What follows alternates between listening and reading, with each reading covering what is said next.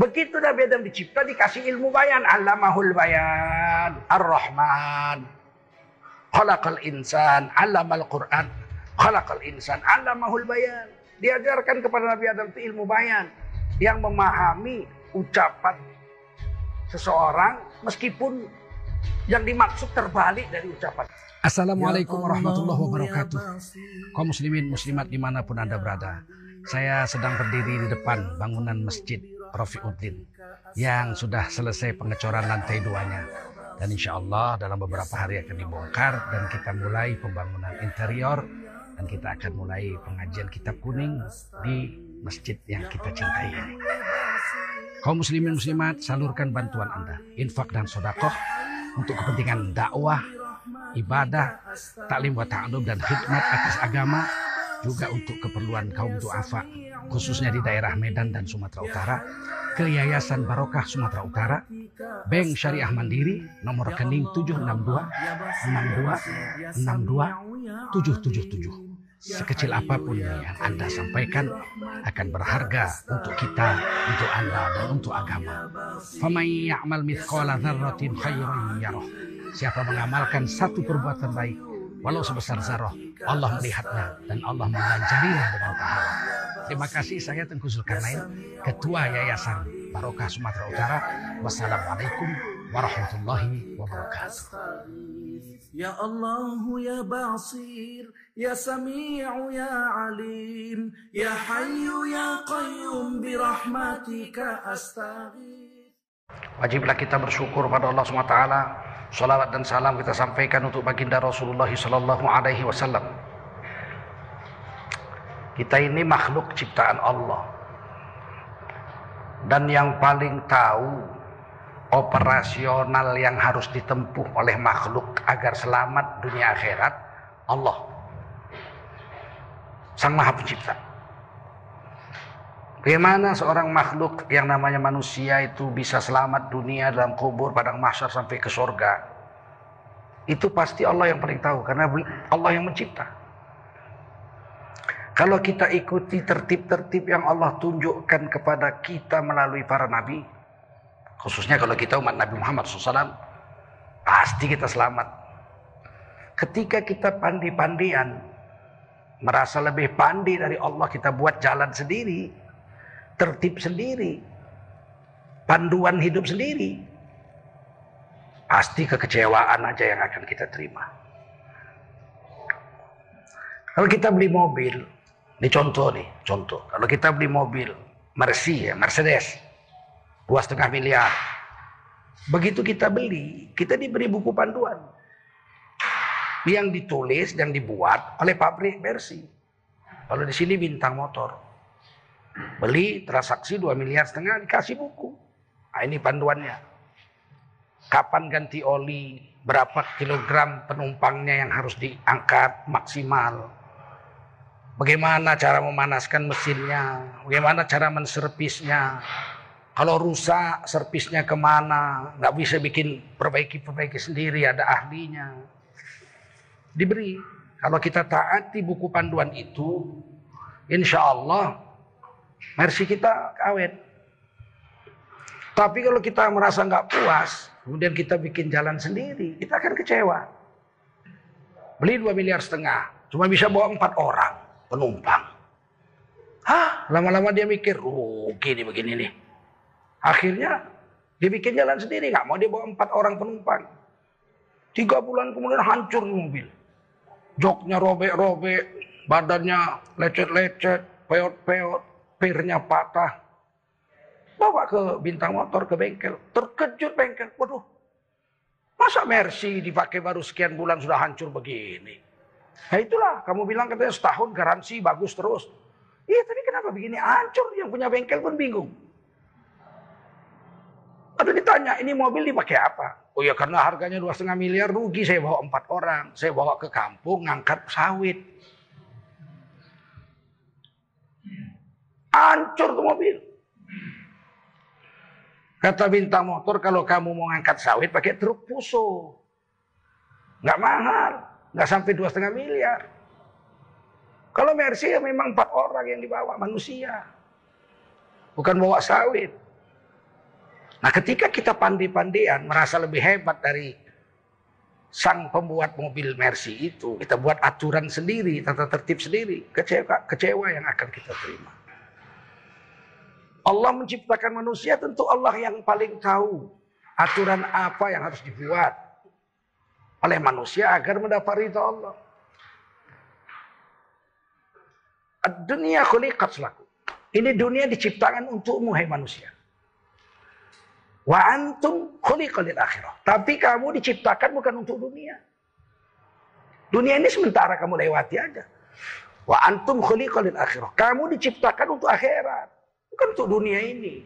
Dunia ini ala kadar kata Nabi bagai musafir yang istirahat di bawah sebatang pohon.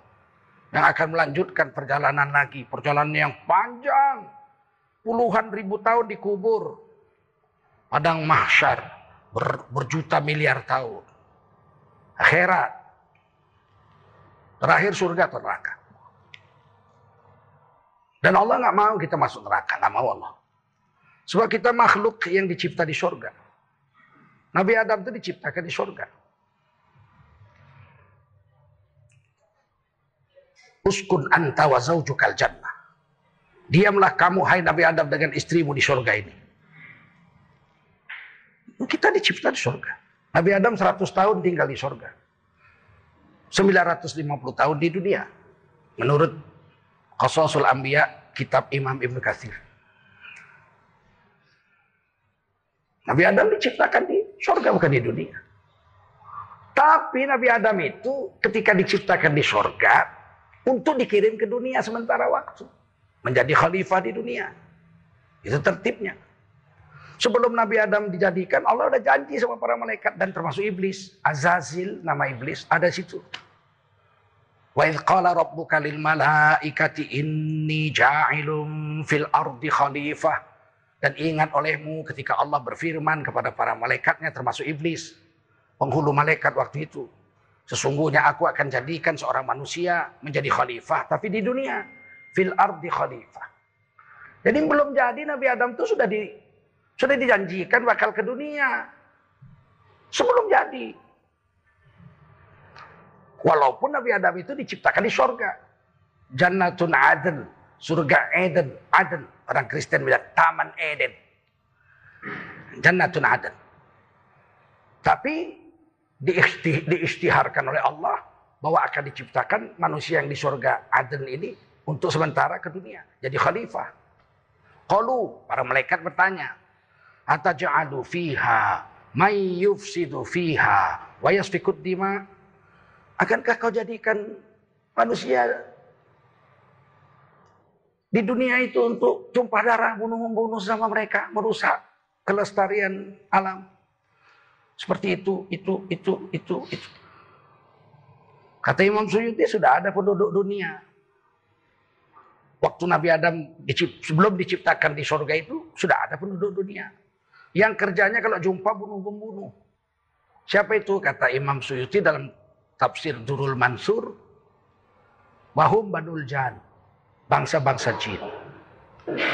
Jin laut jumpa jin pantai perang. Jin pantai jumpa jin darat perang. Jin gunung jumpa jin lembah perang. Jin gunung satu jumpa jin gunung yang lain perang. Kata Allah ini gak pantas jadi khalifah nih. Bertikai saja. Cabut gelarnya. Kau saja bikin khalifah baru. Siapa? Manusia. Mereka tanya. Bakal nanti begitu-gitu juga tuh. Mayub situ fiha akan bikin rusak-rusak dunia juga. Wayasfikut dima bunuh-membunuh sama mereka. Bermusuh-musuhan. Ah, lebih baik kami. Wanahnu nusabbihu bihamdika wa bisulak. Padahal kami ini malaikat siang malam tasbih mensucikan namamu. Gak pernah ngelawan, gak pernah bantah, gak pernah bermusuhan. Apa gak cukup kami, malaikat-malaikat? Qala Allah berfirman, "Inni a'lamu wa la ta'lamu." Sesungguhnya aku paling tahu. Kenapa aku ciptakan manusia? Aku yang paling tahu. Kamu nggak tahu semua. Singkat cerita Nabi Adam dicipta. Begitu Nabi Adam dicipta dikasih ilmu bayan. Allamahul bayan. Ar-Rahman. Khalaqal insan. Allamal Quran. Khalaqal insan. Allamahul bayan. Diajarkan kepada Nabi Adam itu ilmu bayan. Yang memahami ucapan seseorang meskipun yang dimaksud terbalik dari ucapannya. Ucapan A artinya yang dimaksud B, ah tahu, ah, itu namanya ilmu bayan. Seperti kita sama anak kita, jangan nonton kau nak. Tapi pak filmnya bagus pak, kawan-kawan udah janji masih mau nonton bioskop. Jangan. Tuh, tapi di film bagus pak, aku pun belum pernah minta duit untuk nonton. Kata bapaknya ada duit kita 100 ribu, tapi ini untuk makan kita besok. Kalau saya kasih sama kamu 100 ribu ini kamu nonton habis, besok makan apa adik-adikmu, istriku, mamamu. Tapi pak ini film bagus pak. Akhirnya bapaknya bilang, waduh anak bertuah memang kau. Nah, nah, nah, nah, nah. ambil 100 ribu ini nah. Cepat-cepat kau habiskan nak. Jangan bersisa satu rupiah pun. Pergi, nonton kau. Pergi, pergi, pergi. Berani nggak anaknya nonton? Berani nggak? Nah, ambil ini 100 ribu, ambil, ambil. Nah, habiskan terus. Jangan ada sampai sisa lagi ya. Supaya besok nggak makan kau, kan begitu. Anak ngerti juga, walaupun disuruh nih, habiskan 100 ribu, pergi kau nonton sama kawan-kawanmu, biar senang hatimu. Tahunya dia itu. Bapaknya nggak setuju dengan nyuruh nonton, padahal sebetulnya coba kau nonton, biar gak makan kau besok. Itu ilmu bayan itu. Nabi Adam diberi, Siti Hawa enggak. Malaikat enggak. Iblis apalagi. Sebab yang diajar itu domirnya hu alamahu al-bayan. Hanya satu orang yang diajari ilmu bayan yaitu Nabi Adam alaihissalam. Sehingga ketika Udah jadi Nabi Adam tinggal di sorga. Kemudian diciptakan istrinya dari tulang rusuknya. Tiba-tiba Allah berfirman kepada malaikat eh, kepada Nabi Adam, "Uskun anta wa zaujukal jannah." Diamlah kau dan istrimu di surga ini. Wala taqraba hadhihi syajarah. Wala taqraba hadhihi syajarah. Kamu berdua jangan dekatin pohon ini. Fatakuna minadh nanti kamu sengsara. Nabi Adam ngerti. Justru itulah harus dimakan itu buah. Supaya bisa jadi khalifah di dunia. Kalau nggak dimakan kapan turunnya? Sebab di sorga tidak ada jangan. Di sorga nggak ada larangan. Semua boleh di sorga. Betul. Di dunia nggak boleh nikah lebih dari empat. Di sorga bidadari bisa bisa 10 juta bidadari kita. Ada. Di sini nggak boleh makan lebih dari kenyang. Bisa haram kita sampai muntah makan kekenyangan. Di sana makan aja seribu tahun makan. Aja gak berhenti-berhenti. Boleh. Tidur aja. Sini mana boleh tidur aja. Waktu sholat wajib bangun tidur. Sholat. Habis sholat tidur lagi boleh. Sana nggak ada. Di surga nggak ada sholat. Di surga nggak ada puasa. Di sana nggak ada jangan. Tapi ada ngerti. Kok di surga kok ada bilang jangan kau dekati. Maka dimakan sama Nabi Adam. Siti Hawa oke lah betul dari goda iblis segala macam. Nabi Adam tidak mungkin Nabi kok digoda iblis. Maka dimakanlah oleh Nabi Adam supaya jadi khalifah di dunia. Menuruti perintah Allah. Memang tujuannya Nabi Adam diciptakan untuk turun ke dunia. Itulah sebabnya ketika Nabi Adam selesai memakan buah itu tidak diusir. Beda dengan iblis. Ketika iblis menolak sujud kepada Nabi Adam, dia diusir. Isjudu li, li Adam. Sujudlah kalian semua hai malaikat dan iblis kepada Nabi Adam. Fasajadu, semua malaikat sujud. Illa iblis, kecuali iblis. Abawas takbar, congkak dan sombong iblis menolak sujud. Wa kana minal kafirin. Jadilah iblis makhluk yang kafir. Begitu dia iblis menolak, ditanya Allah langsung. Dalam surah As-Sod, surah Sod. Ya iblis, ma mana akan tasjuda bima khalaqtu biyadai. Hei iblis, apa yang menyebabkan kamu enggan untuk sujud kepada makhluk? Sujudnya tidak sujud menyembah ya, sujud menghormat. Lit ta'zim, bukan lit ta'bud. Kalau nyembah hanya iya karena butuh, iya karena ini sujud menyembah bukan, ini sujud menghormat saja. Seperti orang Jawa sujud ke kaki bapak ibunya sungkem, itu sujudnya sujud ta'zim bukan sujud menyembah. Seperti Nabi Yusuf, saudara-saudara yang sepuluh yang membuang Nabi Yusuf waktu masih anak-anak, Ketika belakangan mereka tahu Nabi Yusuf sudah jadi raja di Mesir. Kharrulahu sujada. Sepuluh-sepuluh saudaranya tersungkur ke kaki Nabi Yusuf. Sujud kepada Nabi Yusuf. Surah Yusuf ayat 100. Sujudnya bukan sujud menyembah, sujud ta'zim. Maka malaikat semua sujud ta'zim. Iblis nggak mau. Kenapa kau nggak mau sujud ta'zim kepada manusia yang kuciptakan langsung dengan kodrat dan irodahku, kata Allah. Apa kata iblis? Anak khairum minhu. Aku lebih baik dari Nabi Adam. Khalaqta khalaqtani min nar wa khalaqtahu min tin. Kau ciptakan aku dari api, kau ciptakan Nabi Adam dari tanah, bagusan aku, aku nggak mau. Apa kata Allah? Fakhruj minha. Keluar kau dari surga ini. Fa innaka rajim, kau terkutuk sampai hari kiamat. Jadi iblis keluar dari surga terkutuk. Sampai sekarang kita baca a'udzubillahi minas syaitonir nirrajim. Iblis terkutuk. Tapi Nabi Adam tidak. Begitu Nabi Adam makan, suruh turun ke dunia, udah turun. Jadi apa? Jadi khalifah, tidak terkutuk. Bahkan hari turunnya Nabi Adam itu disebut hari yang agung. Kalau iblis turun ke dunia hari terkutuk, Nabi Adam dengan Siti Hawa turun ke dunia hari yang agung. Lihat hadis Bukhari. Khairul yaumi tola'at alaihi syamsu yaumul jumu'ah. Hari terbaik yang pernah disinari matahari dari awal dunia sampai hari kiamat adalah hari Jumat. Kenapa hari Jumat terbaik? Empat alasan Nabi Muhammad sebutkan dalam hadis Sahih Bukhari ini. Fihi khuliqa Adam. Hari Jumat jadi hebat. Jadi hari terbaik karena Nabi Adam diciptakan Allah di hari Jumat. Wa fihi udkhilal jannah. Dan hari Jumat Nabi Adam dimasukkan ke surga.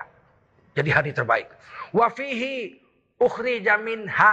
Dan Nabi Adam diturunkan ke dunia hari Jumat. Hari Jumat menjadi hari yang agung. Ini bukan hari yang terkutuk Nabi Adam turun. Kita bukan keturunan manusia terkutuk kita.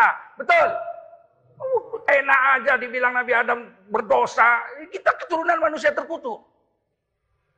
Bukan. Kita keturunan manusia agung kita. Ini rusaknya agama hari ini belajar. Tah di mana-mana pun belajar. Paham orang Islam tidak berdosa. Ditulis dalam tafsir Sawi. Karangan Imam Sawi. Ditulis dalam tafsir Durul Mansur dan lain-lain. Kita aja ngaji nggak jelas. Ngaji dari Google. Ada pengajian pergi. Kayak udah pandai aja dengan agama.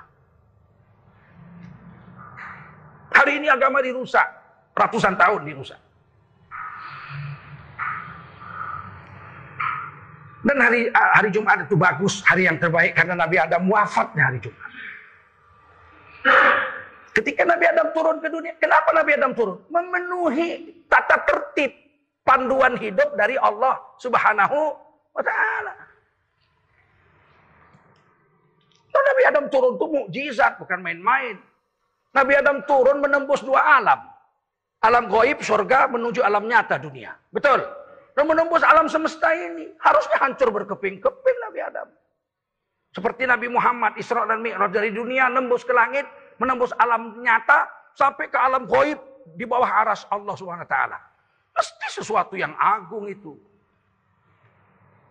Tidak banyak makhluk yang bisa nembus langit. Yang namanya manusia cuma berapa? Nabi Adam. Dengan Siti Hawa turun. Nggak balik lagi, mati di sini.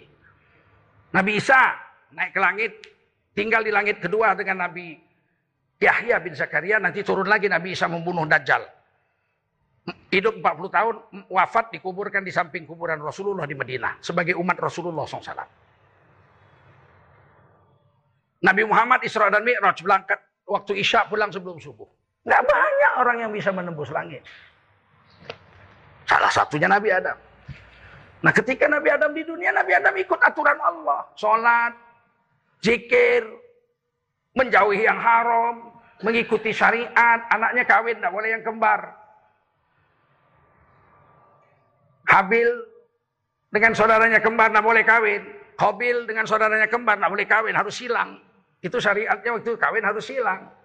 Hobil nggak mau karena saudara kembarnya cantik, kelima dibunuhnya abangnya. Jadi pembunuhan itu sudah terjadi sejak zaman Nabi Adam. Pembunuh pertama Qabil. Dibunuhnya saudaranya. Melanggar aturan Allah.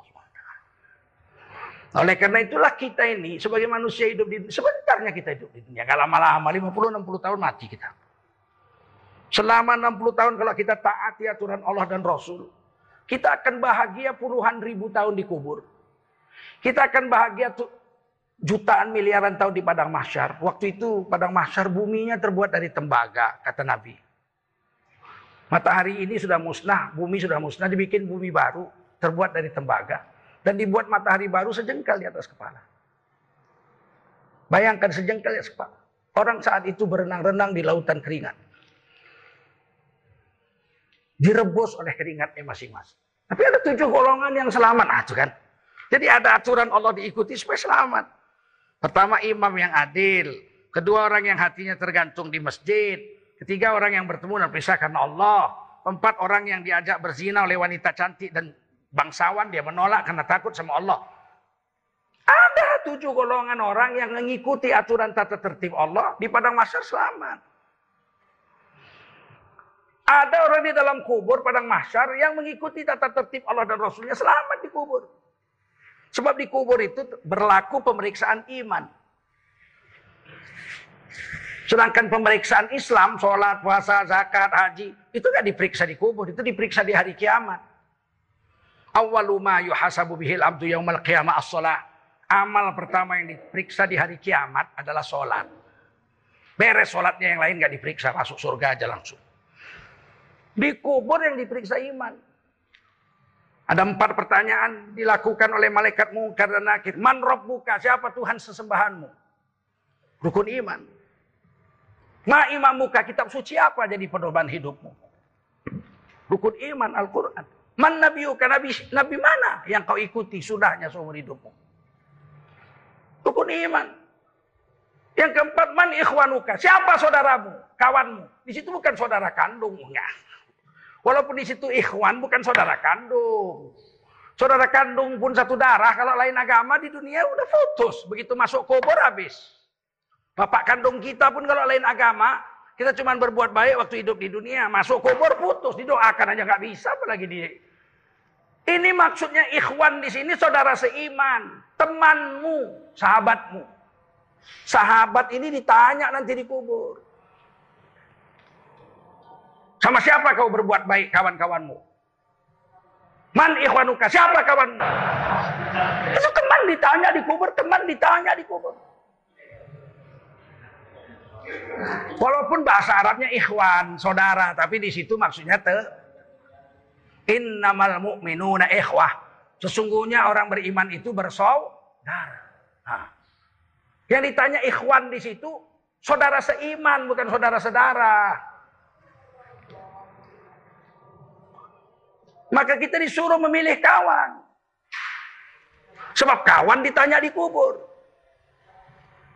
Hari ini kita lebih akrab sama kafir daripada sama orang Islam. Orang Islam dimusuhi gara-gara beda politik. Politik ini memang tipu-tipu. Politik itu.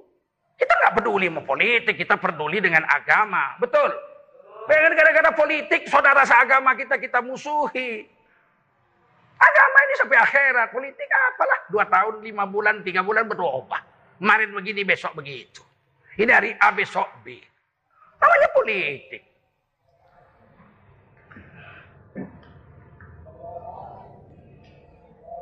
Hari ini menyedihkan ini nasib orang beriman ini.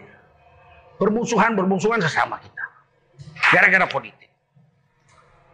Nah tugas kita bagaimana kita Soal politik udahlah. Habis itu ya udah kita kan tetap bersaudara. Sholat tetap berjemaah. Di kubur tetap ditanya pertemanan kita ini. Di akhirat saling memberi tolong menolong, syafaat. Karena iman kita. Ini Pak, perpecahan umat ini sudah terjadi sejak zaman Belanda. Belanda itu divide et impera. Kalau Belanda lawan kita, mana menang Belanda? Belanda cuma 6 juta penduduknya, kita 60 juta. Kalau perang Belanda sama kita, habislah dia. Dia nggak mau perang sama kita. Paling kalau ada pasukan 100, orang Belanda aslinya yang kulit putih, 6. Sisanya Belanda hitam semua, rondo ireng. Hah? Kita sama kita berbunuh-bunuhan. Mana dia yang bunuh-bunuhan sama kita? Kalau kita sama dia bunuh-bunuhan menang kita udah pasti. Berapa lah dia. Didatangkan pun semua dari Belanda sana sampai yang bayi-bayinya cuma 6 juta. Kita 60 juta. Tapi kita kan diadu domba. Merdeka pun begitu, kita diadu domba. Ketika pemilu pertama 1955, kita udah dipecah jadi dua. Dipecah jadi dua. Kata itu waktu itu pemenang pemilu empat, nasionalis. Yang lebih mementingkan ide-ide sekuler daripada agama, PNI, pimpinan Bung Karno. Yang kedua Masyumi, Majelis Syuro Indonesia Partai Islam. yang didirikan oleh pendiri NU Kiai Haji Hashim Ash'ari pada Kongres Umat Islam pertama di Jogja tanggal 7 sampai 9 September 1945. Tiga minggu setelah Indonesia merdeka sudah dibuat Majelis Syuro Indonesia. Untuk menampung seluruh orang Islam dalam berpolitik. Sayangnya Bung Karno kan baru buat pemilu 10 tahun kemudian. 1955 baru dibuat politik.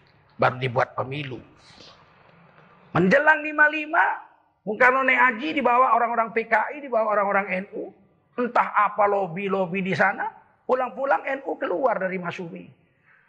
Padahal yang membuat Masumi itu dan berjanji tidak membuat partai Islam selain Masumi itu Hashim Ash'ari apa pendiri NU dengan ulama-ulama seluruh Indonesia. Tiba-tiba NU bikin partai NU. Baru PKI. Partai Komunis Indonesia yang sudah dilarang tahun 1948 karena membunuh kiai-kiai dan tentara-tentara yang ada di Madiun dan sekitarnya sampai Pacitan dipimpin oleh Muso oleh Muhammad Hatta Perdana Menteri. Waktu itu dimatiin semua. Tidak ada satupun PKI Muso yang hidup. Mati semua. Yang lolos karena melarikan diri ke Soviet. Lolos. Nggak mati. Tahun 48 dilarang PKI 49, 50, 51, 52. Menjelang pemilu 55, 52. Tokoh-tokoh PKI muda jumpa Bung Karno. Edit, Nyoto, dan lain-lain. Ke rumah Bung Karno, Jalan Pegangsaan Timur. Ngobrol, ngobrol, ngobrol, ngobrol, ngobrol. Berapa hari kemudian Bung Karno mencabut larangan PKI. PKI boleh ikut pemilu. Setelah dilarang 48, 49, 50, 51, 52, 5 tahun dilarang PKI. 52, 52 diizinkan, 53 dia konsolidasi, 54 dia persiapan partai, 55 dia pemilu nomor 4 dia. Pemenang keempat, nomor 1 PNI 58 kursi konstituante MPR. Nomor 2 Masumi 58 kursi MPR konstituante. Nomor 3 Partai NU 30 kursi. Nomor 4 PKI dengan 28 kursi. Hanya beda dua kursi dari NU. Tahun 56, 57 diadakan pemilihan daerah DPRD ya kan? PKI sudah nomor 2. Jangan main-main. PKI itu. Dilarang 5 tahun, diizinkan 3 tahun, nomor 4 MPR, nomor 2 DPRD. 4 tahun sidang konstituan tidak memutuskan undang-undang dasar. Nggak bisa, perang terus. Tidak pernah koalisinya nggak mencukupi korum terus. Undang Dasar 45 itu dianggap Undang-Undang Dasar sementara dengan tanda kutip karena dibuat oleh 9 orang. PPKI, Panitia Persiapan Kemerdekaan Indonesia. Setelah ada MPR, MPR membuat Undang-Undang Dasar yang baru nggak berhasil. Dibikin oleh Masumi, diveto sama PNI sama PKI. Dibikin sama NU, diveto sama PNI sama PKI. Dibikin sama PNI, diveto sama NU sama Masuk. Nggak pernah berhasil. Akhirnya pada 5 Juli 1959 Bung Karno mengeluarkan dekrit Presiden Soekarno mas ma, konstituante dibubarkan oleh Bung Karno. Bubar. Sehingga Bung Karno jadi presiden sendirian tanpa MPR, tanpa wakil presiden karena Muhammad Hatta mengundurkan diri dan beliau mengangkat dirinya menjadi presiden seumur hidup. Tahun 60 Bung Karno membuat satu kebijaksanaan Nasakom. Kebijaksanaan politik, nasionalis, agama, dan komunis. Masumi menolak. Pemenang pemilu itu 58 kursi konstitusi menolak. Nggak mungkin agama dengan komunis ateis bersatu nggak mungkin. NU juga menolak. Siapa yang menolak? Kiai Haji Idham Khalid. Silakan baca biografi beliau. Tapi berdebat Bung Karno dengan Idham Khalid. Tetap Idham Khalid nggak mau. Tapi beberapa tokoh NU yang lain saya tidak sebut namanya, kalian cari sendiri aja. Setuju. Akhirnya nasionalis agama komunis berdiri di Indonesia. Nasionalnya diwakili oleh PNI. Agamanya diwakili oleh NU. Komunisnya diwakili oleh PKI. Nasakom. Masumi tahun 1960 dibubarkan oleh Bung Karno. Jadilah nasionalis PNI, NU dengan komunis bersatu. Bersatu. Berkawan. Tahun 65 PKI berontak. Yang paling banyak disembelih PKI adalah tokoh-tokoh NU. Kawannya sendiri.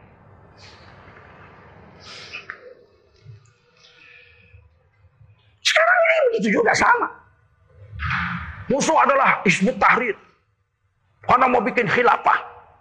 Sama bejatnya dengan PKI. Eh, PKI dua kali bunuh orang. Tahun 48, tahun 65, bahkan tahun 26, 1926 pernah berontak juga. Cuman masih Hindia Belanda. Itu Tahrir belum pernah dan Hizbut Tahrir itu bukan partai terlarang, dia bukan partai, dia hanya or ormas. Apa? Ormas. Sama dengan Forkot. Forkot juga dicabut izinnya. Forkot, forum kota. Dicabut juga izinnya sama dengan HTI. Bukan partai terlarang, dia bukan partai. Kemudian FPI dicabut izinnya nggak diperpanjang. FPI bukan partai, FPI ormas.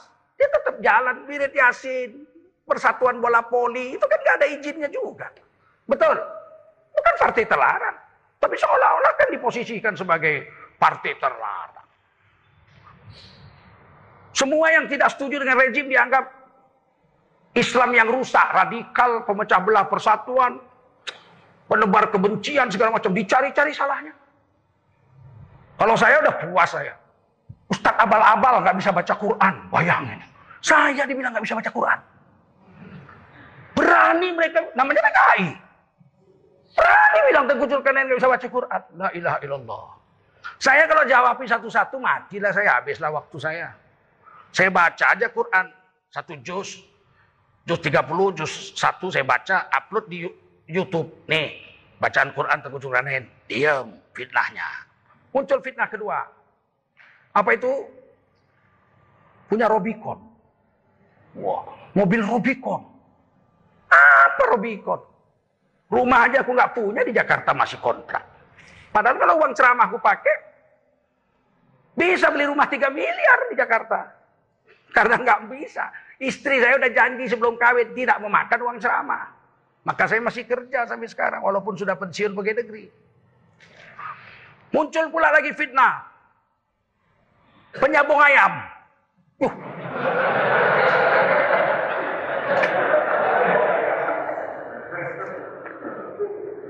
Saya banyak ayam saya ratusan.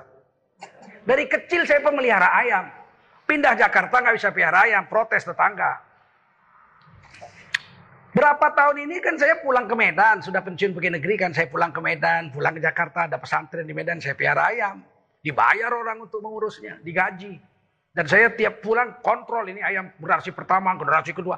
Kalau saya pengadu ayam, penyambung ayam, manalah mau ustadz apa, apa orang kampung saya jadi imam saya, betul nggak? Begitu saya jadi imam di kampung saya, khairil maghdubi alaihim waladhdallin. Orang di belakang nyambut. Katanya. Saya imam di kampung saya, khotib. Hari raya kemarin saya khotib di kompleks saya. Di Medan. Nggak lulus. Penyambung ayam. Muncul pula dosen palsu. Dosen ulsu palsu. Kalau saya dosen ulsu palsu, yang nomor satu protes pasti Universitas Sumatera Utara. Betul? Rektor USU, dekan USU protes. Tapi saya mana mau jawab-jawabin itu rugi dong. Habis waktu saya. Ah, yang begitu-begitu itu terus. Ada pula orang Islam ikut-ikutan ini yang sialnya itu. Orang Islam ikut-ikutan, nggak percaya pula dia sama ustadznya, lebih percaya dia sama sontoloyo-sontoloyo yang tak jelas. Inilah perpecahan agama. Pak, gara-gara kepentingan politik. Tetapi ketika agama terancam, ketika PKI memberontak, NU, Masumi semua itu bersatu. Sama dengan sekarang. Ketika agama dirasa terancam, umat Islam bersatu dalam tiga hari ini, Masya Allah. Muncul rancangan undang-undang haluan ideologi Pancasila. RUU HIP. Memang belum disosialisasikan ke masyarakat, tapi kan sudah dikirim oleh orang-orang ormas, apa orang-orang partai. Ke MUI udah dapat. Terkejut kita bacanya. Maha Esa itu dijabarkan yang berkebudayaan. Ketuhanan yang Maha Esa yang berkebudayaan. Sedangkan Pancasila itu, ketuhanan yang Maha itu ditafsirkan dalam Undang-Undang Dasar 45. Negara menjamin tiap-tiap warga negara untuk memeluk agama garis miring kepercayaan dan menjalankan agama garis miring kepercayaannya masing. Masing bukan berkebudayaan. Tentu kita tolak. Pancasila jadi Trisila, Trisila jadi Ekasila, Ekasila menjadi gotong royong. Nolak semua. Alhamdulillah. Per hari ini. Majelis Ulama Indonesia Pusat ditambah dengan 34 provinsi MUI seluruh Indonesia tanda tangan menolak rancangan HIP itu. Muhammadiyah malah membuat brigade jihad untuk mengawal RUU HIP itu. NU menolak juga. Matlaul Anwar tempat saya bernaung, saya wakil ketua fatwa di situ, menolak juga. Dan sekarang seluruh Indonesia menolak. Kita menolak. Orang bilang gimana ini kan bisa kompromi pasal-pasal mana yang nggak diterima. Semua nggak kami terima. Macam mana? Semua nggak diterima oleh MUI, Muhammadiyah dan NU. Nggak ada kompromi, nggak ada. Batalkan aja, nggak ada gunanya. Betul.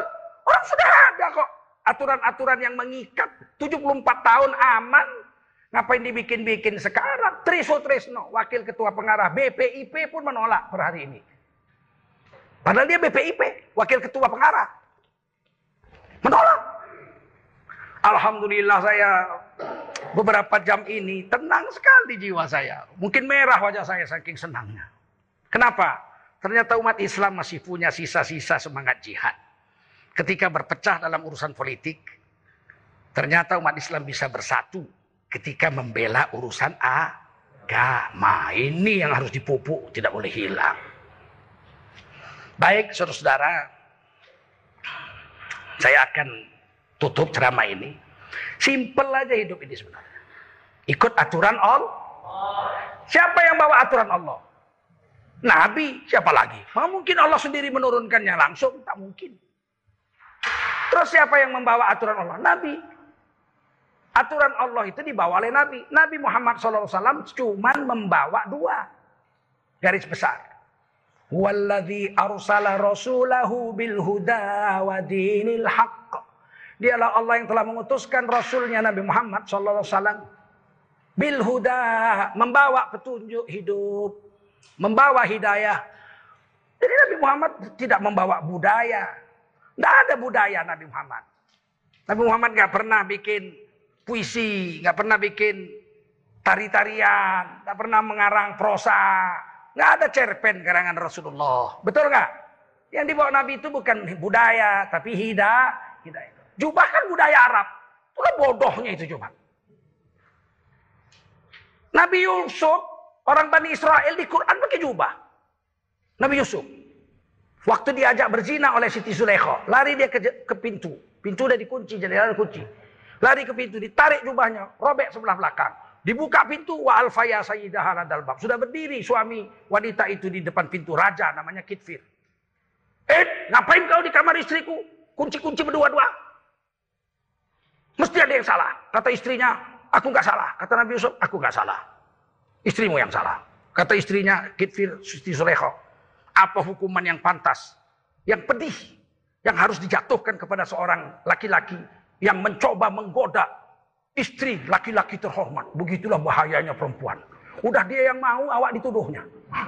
Jadi kalian hati-hati sama perempuan. Eh bang, eh bang, ikhlas ikhlas. Nanti masuk penjara kalian baru tahu kalian. Jangan percaya mulut perempuan. Kecuali istri kalian saja.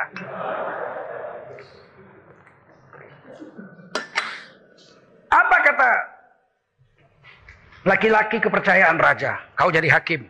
Adili istriku dengan laki-laki ini, Yusuf anak angkatku ini. Siapa yang benar, siapa yang salah. Dalam Quran ceritakan laki-laki itu saudara perempuan itu. Saudara Siti Julekho. Kira-kira kalau saudara Siti Julekho mengadili adiknya dengan laki-laki itu kira-kira saudara Siti Julekho ini bakal memihak Nabi Yusuf atau memihak Julekho? Hah? Memihak Zulekha atau memihak Nabi Yusuf? Berarti kalian sama sama hakim yang siraman air keras itu. Sama kalian. Membela kawan. Iya, itu. Jaksanya itu coba. Tidak sengaja menyiramkan air keras dengan air keras yang sengaja dibawa. Bingung nggak itu? Nah, jadi ditanya, coba kau selesaikan. Apa kata laki-laki? Padahal saudaranya si Siti Zulekha itu. In kana qamisuhu qudda min qubul fasadaqat wa huwa minal kadhibin. Seandainya jubah Nabi Yusuf robek sebelah depan, pakai jubah. In kana qamisuhu gamis, gamis. Kalau gamis Nabi Yusuf jubahnya robek sebelah depan, maka yang salah Nabi Yusuf istrimu betul. Berarti mau diperkosa kan? Robek depan.